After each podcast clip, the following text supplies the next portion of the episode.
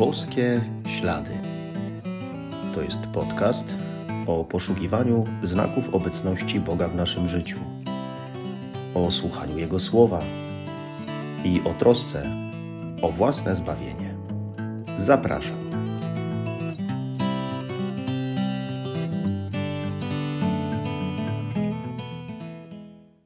Witam serdecznie. Szczęść Boże. Kolejny rok za nami. Jesteśmy o rok starsi, ale czy dojrzalsi? Rozpoczynamy nowy rozdział naszego życia, nowy rok. Jaki on będzie?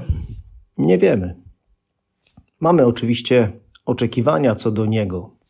Chcielibyśmy, jak zawsze, żeby był lepszy od poprzedniego. Ale też nie nikną obawy o to, co się wydarzy w niedalekiej przyszłości, w tym roku. Bo przecież wojna na wschodzie, choroby, problemy. Jak tu znaleźć odpowiedzi na nurtujące nas pytanie, gdzie ich szukać? Jak zachować w sercu pokój wobec tego, co się dzieje? My sięgamy do Słowa Bożego, bo ono, jak zawsze, daje nam i odpowiedzi, i ukojenie w tym, czego doświadczamy. Daje nierzadko radość z tego, że jest Pan Bóg, obecny przecież także w swoim słowie. I to słowo niesie również nadzieję.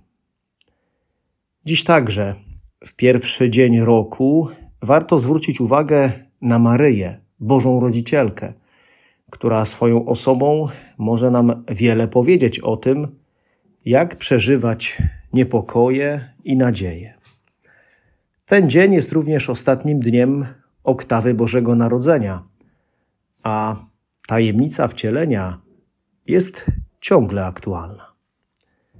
Posłuchajmy słów Ewangelii według świętego Łukasza. Pasterze pośpiesznie udali się do Betlejem i znaleźli Maryję, Józefa oraz leżące w żłobie niemowlę. Gdy je ujrzeli, opowiedzieli, co im zostało objawione o tym dziecięciu. A wszyscy, którzy to słyszeli, zdumieli się tym, co im pasterze opowiedzieli. Lecz Maryja zachowywała wszystkie te sprawy i rozważała je w swoim sercu. A pasterze wrócili, wielbiąc i wysławiając Boga za wszystko, co słyszeli i widzieli, jak im to zostało przedtem powiedziane. Gdy nadszedł dzień ósmy i należało obrzezać dziecię, nadano mu imię Jezus, którym je nazwał Anioł, zanim się poczęło w łonie matki. Możemy oczami wyobraźni popatrzeć na tę ewangeliczną scenę. Z jednej strony widzimy coś zwyczajnego, szarego, codziennego, brudna stajnia, żłób, pasterze, osoby z marginesu ówczesnego społeczeństwa. A z drugiej strony nowonarodzony Syn Boży, niepokalana Maryja i święty Józef i to, co doprowadziło do narodzin dzieciątka. Brud i grzeszność mieszają się z jasnością i świętością.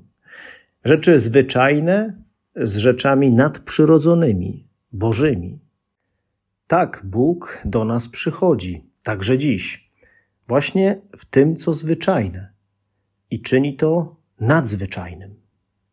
Boże światło rozjaśnia nasze ciemności. Słowo Boże mówi, że Maryja zachowywała wszystkie te sprawy i rozważała je w swoim sercu. To zdanie bardzo wyraźnie mówi nam o wewnętrznym życiu Maryi. Tym bardziej, że zostanie ono powtórzone, kiedy rodzice odnajdą Jezusa w świątyni. To, co przeżywała Maryja, było raczej czymś, czego trudno było się spodziewać czy w pełni rozumieć. Maryja wszystko zachowuje i rozważa w sercu. Wszystko to, co się dzieje. Jakby nie sugeruje się tym, co myśli opinia ludzka, co o niej mówią, jak ktoś to, co się dzieje w jej życiu, ocenia, odbiera, ale ona rozważa w sercu to wszystko, sercu, w którym spotyka się sam na sam z Bogiem. Ufa mu i w ten sposób poznaje coraz bardziej to, w czym uczestniczy. Poznaje Bożą tajemnicę, Boży plan. No właśnie, umieć rozważać, zauważać Boże działanie w tym, co jest zwyczajne, szare, codzienne, a może nawet problematyczne, trudne. To maryjna umiejętność. Umiejętność, bez której trudno wierzyć w dzisiejszym świecie. No bo można żyć z dnia na dzień, korzystać z tego, co przynosi życie, nawet planować, realizować, ale nie odnosić tego ani do Boga, ani nie przeprowadzać nad tym refleksji, nie widzieć w tym Bożego prowadzenia, a jedynie jakiś ciąg losowych wydarzeń, które jakoś po sobie następują. A można inaczej. Można patrzeć oczami wiary na to, co się dzieje, widzieć w tym palec Boży, Bożą interwencję, plan, tajemnicę, do której On mnie zaprasza i w której ja już może uczestniczę. Zachowywać sprawy i wydarzenia w sercu i je rozważać. Wtedy życie nabiera zupełnie innego blasku, sensu, jakości. To już jest inne życie. I dlatego my potrzebujemy nieco oderwania od tego świata. Potrzebujemy oderwania od tego, co tak nam się narzuca z zewnątrz, co zagłusza nasze wnętrze. Potrzebujemy zaprzestania, w cudzysłowie, ślizgania się jedynie po powierzchni spraw, bez zaglądania w głąb i szukania sensu.